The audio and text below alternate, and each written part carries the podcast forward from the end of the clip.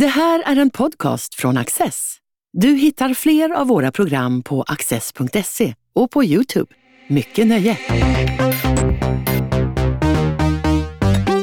Fanny Forsberg Lundell är professor i franska vid Stockholms universitet och aktuell med boken Kameleonter och kosmopoliter. Franska är huvudspråket i Frankrike, men är svenska det i Sverige? För att lära sig ett andra språk har det betydelse hur samhället och politiken ser på språkets betydelse för integration. Att jämföra Frankrike och Sverige kan ge svar på dessa frågor. Fanny Forsberg Lundell samtalar med Lotta Gröning. Vad är det som har gjort att det är språket, i språket du har funnit din väg? Jättebra fråga. Jag tror att för mig, som för många som ja, forskar i språk, så har man ju det börjat med att man tycker det är väldigt kul att lära sig språk själv. Jag upptäckte det ganska tidigt under resor i Nordafrika med familjen. Att det var så kul att börja förstå vad de sa. Ehm, med franskan då som är väldigt närvarande där. Och sen så har jag väl liksom lockats mycket att resa i Frankrike också. Alltid tyckt det var roligt att lära mig andra språk också. Att det råkade bli franska kanske är för att det är ett av de språken, ja, ett av de större språken i världen, ett av de man stöter på i skolan. Det hade kunnat bli något annat kanske också. Jag har pluggat spanska också. Tycker generellt sett att det är väldigt roligt med språk. Nya ljud, nya uttryck. Tycker det är spännande. Men den här boken handlar ju om, om Sverige och Frankrike. Men du, har, du, du, har du bott i Frankrike? Har du, Ja, ja, berätta gjort. lite grann om hur du kom in där. Liksom. Ja, men det var ju ganska klassiskt egentligen, som många något år efter gymnasiet. Man ska ut någonstans och, och prova på att leva någon annanstans, jobba, resa. Eh, det kanske var mer så då för övrigt, för ungefär 20 år sedan, än vad det, var, än vad det är nu. Men hur som helst så var det ju så då. Och jag drömde ju om Frankrike som många andra och hade väl en tanke på att det kanske är där jag ska leva mitt liv istället. Eh, så jag flyttade dit eh, och då hade jag ju när jag flyttade dit så hade jag nog väldigt eh, liksom, stora drömmar om hur det skulle vara.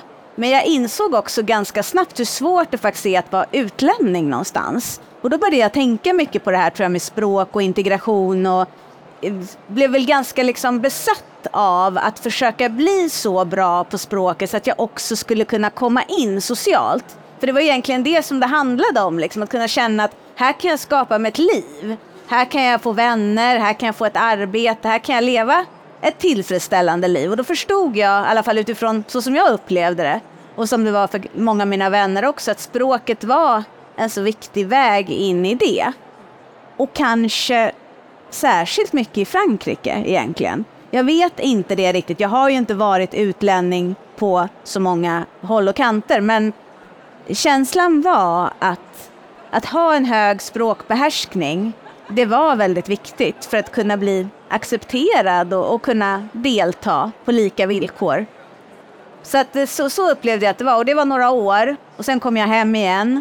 Jag insåg väl att det ändå var lättare att vara på hemmaplan. Och sen var det lite av, ska man säga, en slump. Det var, jag kom inte in på en utbildning som jag ville gå på väldigt gärna.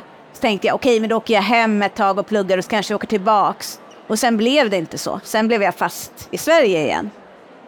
Det som är så häftigt tycker jag med din bok, alltså för den, den, den- handlar ju om språkinlärning också. Alltså Ja. det är det som är, men, Exakt. ja, men det är ju så mycket mer. Lite grann det som du, det, det, det handlar om demokrati, det handlar om integration, det handlar liksom om nästan hur man är som människa, hur man passar in. Exakt. Hur, den här, alltså, hur kom du på att jämföra Sverige och, och, och Frankrike? Vad, vad, var det, vad är grunden till, till, till denna bok och, och projektet som du har gjort? Alltså, ja. Nej, men det är nog en känsla som jag haft med mig ganska länge, som grundar sig i de här egna erfarenheterna. Att synen på språkinlärning mellan Frankrike och Sverige skiljer sig så pass mycket åt. Att jag kände att när jag levde i Frankrike, då fanns alltid en förväntan att men det är klart att du ska bli så bra på franska som möjligt och du vill väl till och med bli fransk, du vill väl bli fransk medborgare. Det fick jag höra efter ett år. Att när, när ska du skaffa fransk medborgarskap ungefär? För du, du vill väl bli fransk.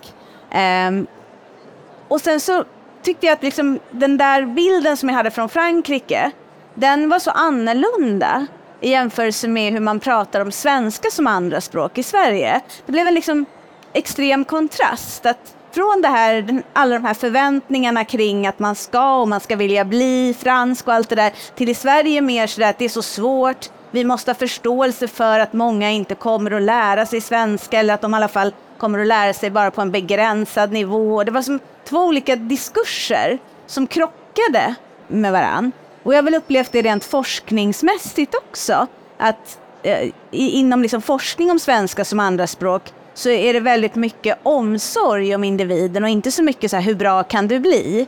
Utan mer liksom att nu ska vi inte göra det för jobbigt för dig, om vi ska förenkla lite. Medan i Frankrike så har det alltid varit mer det här att liksom putta uppåt och ta för givet att man ska bli bättre. Du pratar om kameleonter och kosmopolitiker. Ja.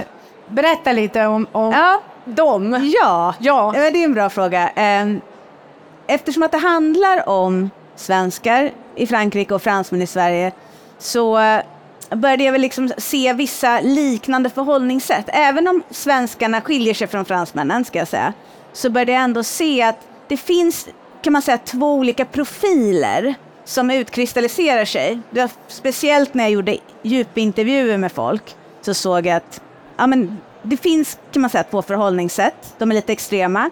Det ena är att man då, när man flyttar till ett annat land, så vill man bli kameleont. Man använder sig av språket och kanske andra verktyg också för att smälta in. Eh, man vill verkligen bli som de andra eh, i det här landet och, och språket är ett verktyg för det. Men sen så, och det är många, många av svenskarna i Frankrike ska jag säga, har det förhållningssättet. De är kameleonter. Ja, de är kameleonter eller försöker bli kameleonter. De pratar mycket om att men språket är ju vägen till att bli integrerad. Språket är ju vägen till kulturen. Språk och kultur är samma sak. Och det där är intressant för att det där är språkideologiska föreställningar som florerar mycket i Frankrike. Och svenskarna som åker dit tar till sig dem och har liksom den inställningen. Men sen då när man tittar på, det var ju väldigt intressant för mig för det var ganska nytt när jag liksom gjorde det här projektet som boken baserar sig på. När man då tittar på fransmännen som flyttar till oss, som flyttar till Sverige. Då såg jag att men de har ju inte särskilt ofta den föreställningen eller det förhållningssättet Ville till att lära inte sig ett språk. svenska. Nej, de, det var väldigt få som ville det. Ehm, det var många som gillade vår natur och som gillade vår välfärdsmodell. Men de var kanske mindre intresserade av att gå upp i svensk kultur och bli svenskar. Om vi hårdrar det lite. Men, nej, men det var intressant att se att en hel del av dem är ju arbetskraftsinvandrare skulle man säga. Så de har ju mer en sån här interna- ett internationellt förhållningssätt och det är det jag menar med kosmopoliter. Man kan definiera det begreppet på olika sätt men i den här boken då så väljer jag att definiera det som någon som upplever att den är en sån här världsmedborgare med internationell tillhörighet. Den använder engelska som lingua franca. Den flyter runt lite i världen. Nu råkade det bli Sverige. Men det skulle också kunna vara någon annanstans. Man kanske har bott i USA tidigare, man har bott i Asien. Nu är det Sverige. Och man har också, jag tror att man har inte någon uppfattning riktigt om att språket är så viktigt för att kunna leva på en specifik plats. Medan kameleonterna, de kopplar ihop språket och platsen mycket med varandra. Att om jag ska vara här, ja, då, då, då, är det, då är det viktigt att lära sig det här språket. Medan de här fransmännen då tänker att jag kan existera här ändå. Men sen finns det också, bland, som du visar, bland kosmopolitikerna att eng, engelskan blir en slags vattendelare. Kan man ta den så behöver Ja. man inte lära sig. Exakt. Det, det är lite känslan jag får av att ha träffat alla de här fransmännen, att det är som du säger en vattendelare liksom, och då beror det lite på vilket yrke man har, eh, kanske också bara lite personliga intressen, vad man har för erfarenheter tidigare av att lära sig språk. Det kan ju vara så att om man dels uppfattar att det är svårt att lära sig språk, man har kämpat bara med att lära sig engelska kanske, och sen har man dessutom ett yrke där man inte behöver det. Men det är ändå så att man kan ställa sig frågan, man bor ändå i Sverige. Varför är man inte intresserad av att i alla fall lära sig lite grann? Men då kanske man tycker, som jag, som jag i alla fall uppfattar av att ha träffat de här människorna, att man lever ett ganska bra liv ändå och man kan ha ett ganska stort umgänge på engelska. Eh, och det är, något, det är på ett sätt ett slags parallellsamhälle. Ja, men det, det blir ju också lite grann av de i Sverige som som kommer hit kanske är analfabeter och inte har behövt lära sig svenska, de blir också i ett litet parallellsamhälle fast på en annan Ja, nivå då. exakt. Nej, De men- har ju inte engelskan heller. Exakt, det är bara det socioekonomiska som skiljer där egentligen. Men man kan ju helt klart se likheter. Ja. Det är som den här mannen, jag vet inte om du kommer ihåg det exemplet, men den här mannen som, fransmannen, som var mellanchef på ett företag och hade bott här i tio år. Ja, jag vet. Eh, ja, och som inte ville prata med mig på svenska överhuvudtaget. Och jag sa, men du kan säga några ord bara, vi kan spela in några minuter. Nej, jag kan, det enda han kunde säga var, jag kan inte prata svenska. Och det var förvånande för mig. En man som hade den utbildningsnivån eh, och ändå hade bott tio år i Sverige och hade barn här. Men då var det ju det att barnen gick på en- den fransktalande skolan, då, Lycée Français i Stockholm, som ju också, det ingår i det franska systemet. Så att på så sätt så kan man ju säga att han levde ett franskt och internationellt liv i Stockholm. Men svenskan, jag frågade honom, men hur gör du när du går i affärer och sådär? Eller liksom när du ja, ska göra saker på stan? Nej, engelska. Visst hade han en fru också som Ja. inte heller pratar Nej, svenska? nej, och hon var, hon var ju hemmafru, så Ja. hon hade inte lärt sig. Så att, Ja, det, det är så fascinerande, tio år i Sverige och inte... och där kan, man ju, där kan man ju se paralleller till andra liksom, med, migrantgrupper. Ja, det är lite likadant egentligen. Bara det att det här är en, ja, socioekonomiskt så ser det annorlunda ut. Jag tänkte vi skulle dyka ner lite i dina intervjuer, inte, i de du har intervjuat. Men jag tänkte, jag vill, innan vi gör det så Ja. skulle jag vilja, de här begreppsparen som jag Ja. tycker är så intressantare, intressanta. Någonstansare och var som helstare. Oh, nej, men de, de begreppen de kommer ju från den här brittiske statsvetaren David Goodhart som skrev en bok 2017 som hette The Road to Somewhere som han skrev i kölvattnet av Brexit för att förklara hur det kom sig att liksom vissa ändå hade röstat för det. Och då menade han ju att befolkningen kan delas upp i eh, somewheres, någonstansare då, och anywheres, eh, var som helstare kallar jag dem för då på svenska. Eh, och no någonstansare, det är ju de som då har en väldigt stark tillhörighet till en plats och har behov av gemenskap kan man säga. Medan de här eh, var som helstarna, de är lite mer som de här kosmopoliterna då ska man kanske säga. De har den här internationella tillhörigheten och kan tänka sig att höra hemma lite var som helst. Och det pågick en ganska ja, stark debatt om de här, eh, de här begreppen samtidigt som jag påbörjade mitt forskningsprojekt. Och jag läste en hel del om det och jag läste Goodharts bok. Jag läste kritiken mot de här begreppen också. Och sen när jag då träffade de här svenskarna och fransmännen och hörde deras berättelser om migrationserfarenhet, om deras identitetsupplevelse, hur, hur språkinlärningen hade varit för dem, hur de upplevde ja, hela det här, den här nya existensen med nytt land, nytt språk. Då fick jag känslan av att det finns en koppling mellan Goodharts begrepp och det jag ser i mina data. Och det är, alltså det, och det är, ju, det är ju kvalitativ forskning, det här är ju inte liksom någonting som är kvantitativt belagt eller så, men jag tyckte mig kunna se att de personerna som hade en tydligare sån här någonstans-profil, och det är ju mycket då svenskarna i Frankrike egentligen, som har sökt sig till en specifik plats, jag vill dit, de hade ju också utvecklat sin språkförmåga mycket mer. Eh, Det var, med, alltså, det, det var medvetet, det var ett mål för dem nästan, eller? Det skulle jag tro. Men det kändes som att det fanns ett tydligt samband. Att man vill till en specifik plats och man vill tillhöra någonstans. Och då är språket viktigt i det. Medan de här personerna då som har en mer kosmopolitisk attityd, eh, de kan oftare förlita sig på den här engelskan som lingua franca och då blir språkinlärningen lidande. Då blir alltså av det här lokala språket då, som kan vara franska eller svenska. Eh, och det tyckte jag var lite intressant, för jag tror att man kan ha uppfattningen om att det finns människor som är väldigt internationella, de är öppensinnade, de reser runt i världen, men det är inte säkert att de lär sig så mycket språk för det. Nej, de som pratar de, engelska. De, de har engelskan, ja. Mm. Du, men om vi tittar då, hur många har du intervjuat sammanlagt? Mm.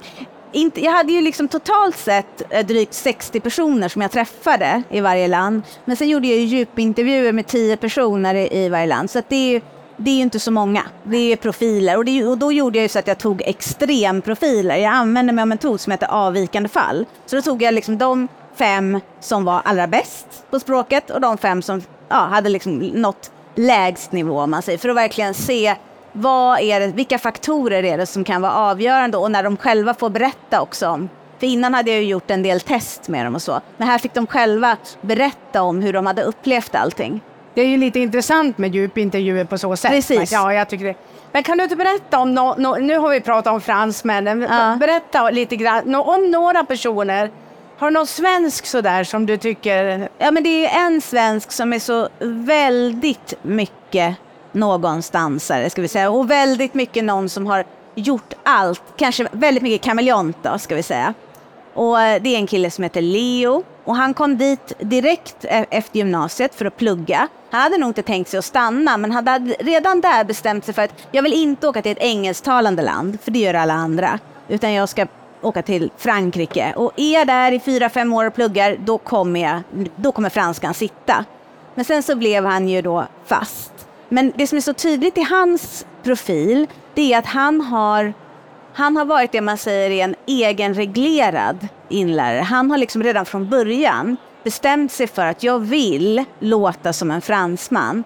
Jag vill känna att jag hör till till 100 procent. Så han sitter ju liksom varje kväll och lyssnar på nyheterna uppmärksamt. Han sitter på kaféer och tjuvlyssnar på folk för att höra exakt hur de uttrycker sig. Och han har en ganska kul anekdot där han berättar att om någon till exempel i början kommenterade på mitt uttal och sa var kommer du ifrån? Då var det så här veckans drama. Då bröt jag ihop för jag hade ju ansträngt mig så mycket. Och så får man den där lilla kommentaren att Nej, men du, du är inte riktigt som oss. Jag hör att du inte hör till. Och det, ja.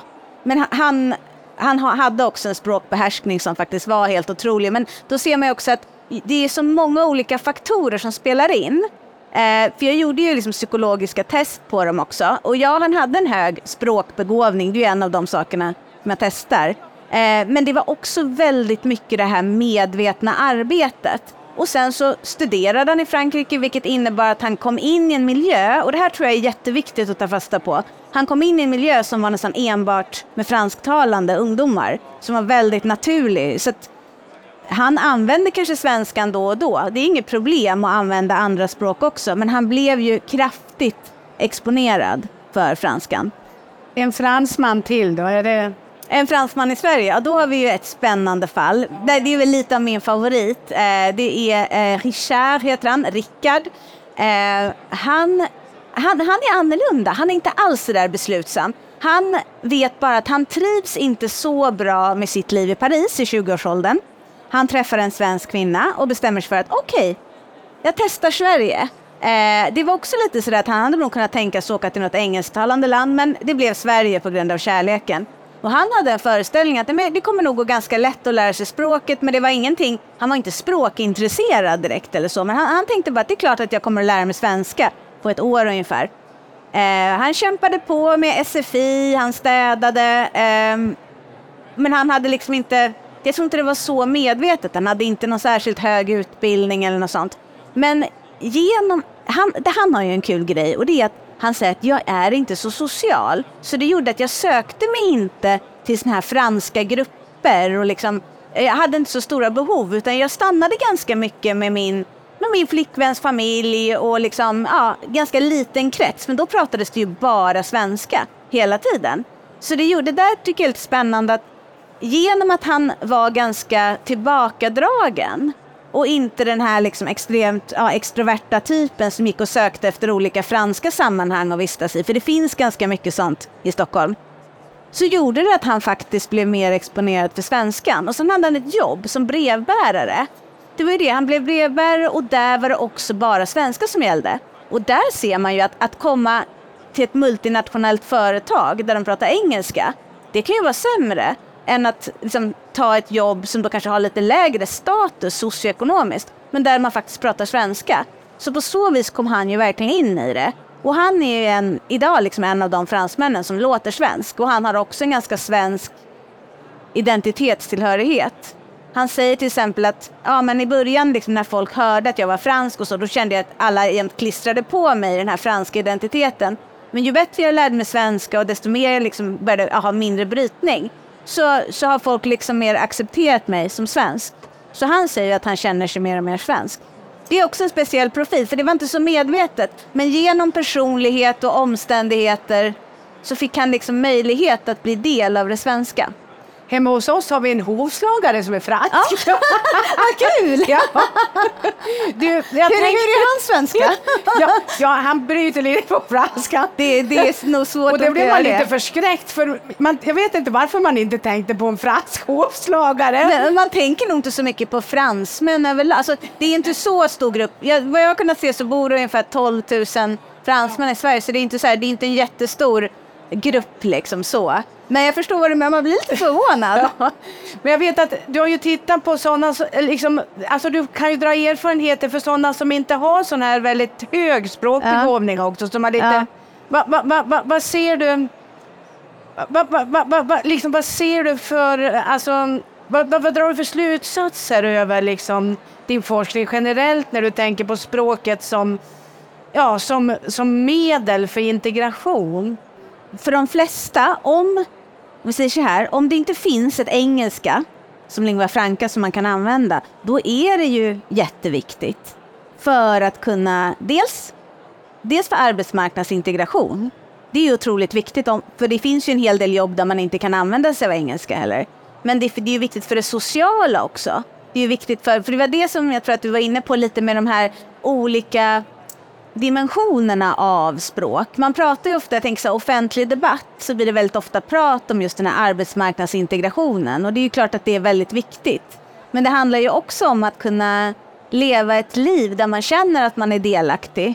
Och det säger ju en hel del av deltagarna att det här med att lära sig språket har varit så viktigt för att ja, likvärdighet, känna, känna sig delaktig, känna självaktning.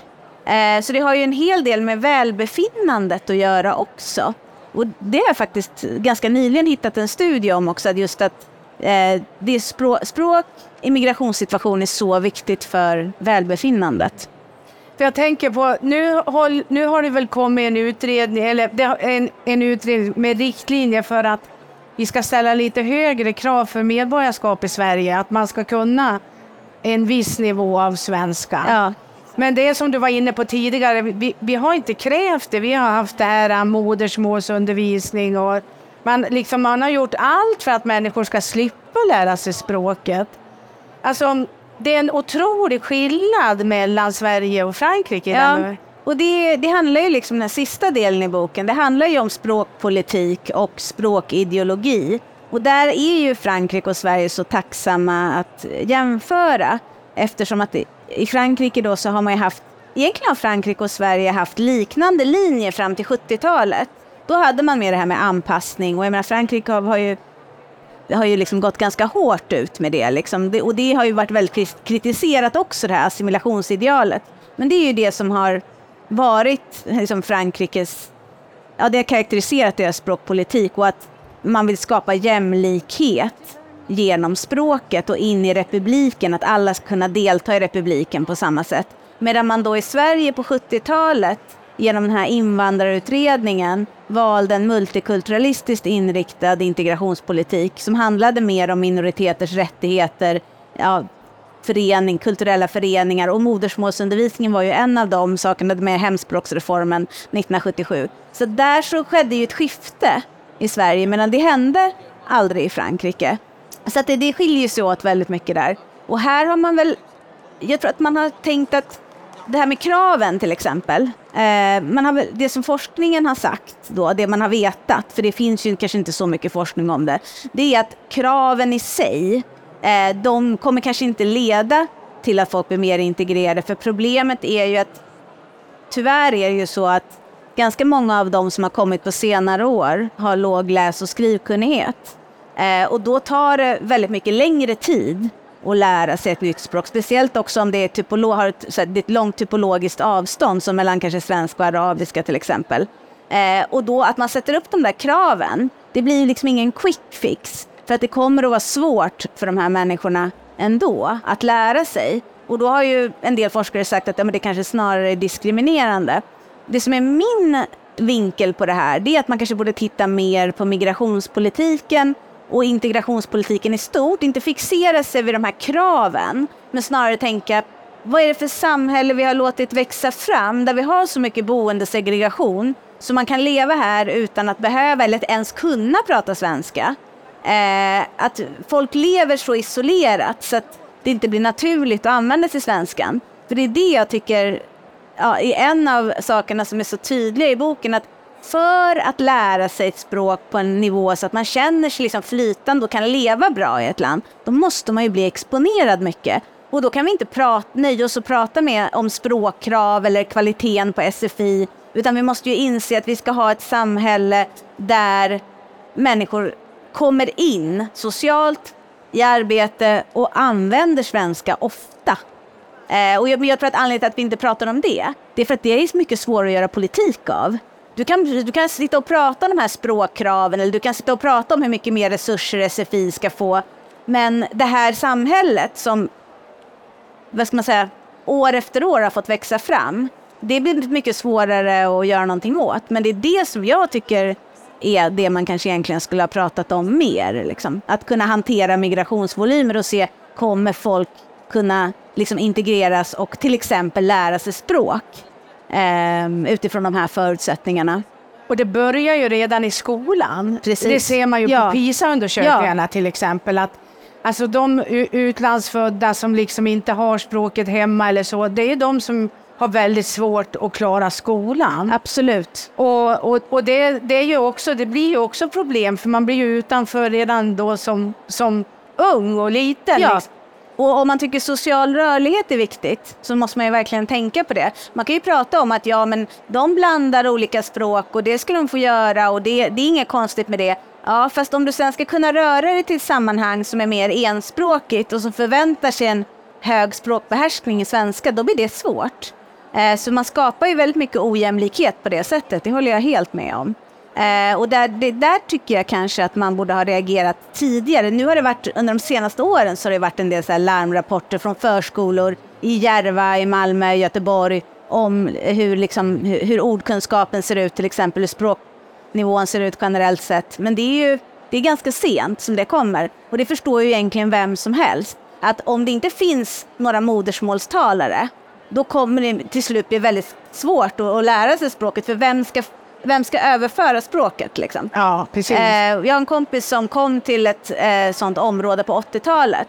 Han sa att ja, men då, då var det ju kanske 30 procent i klassen som eh, inte hade svenska som modersmål. Då gick det ju ändå bra att lära sig svenska. Men om du kommer idag och 99 procent eller 100 procent inte har svenska som modersmål, det är klart att det kommer att göra skillnad. För ett språk handlar väldigt mycket om att bli exponerad och så få många tillfällen så att det sätter sig, så att de här spåren skapas i hjärnan.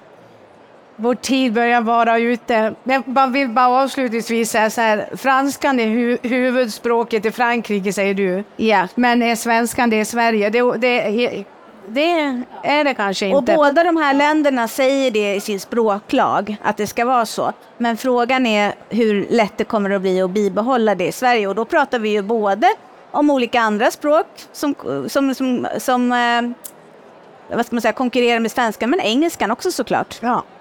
Tusen tack! Tack Lotta!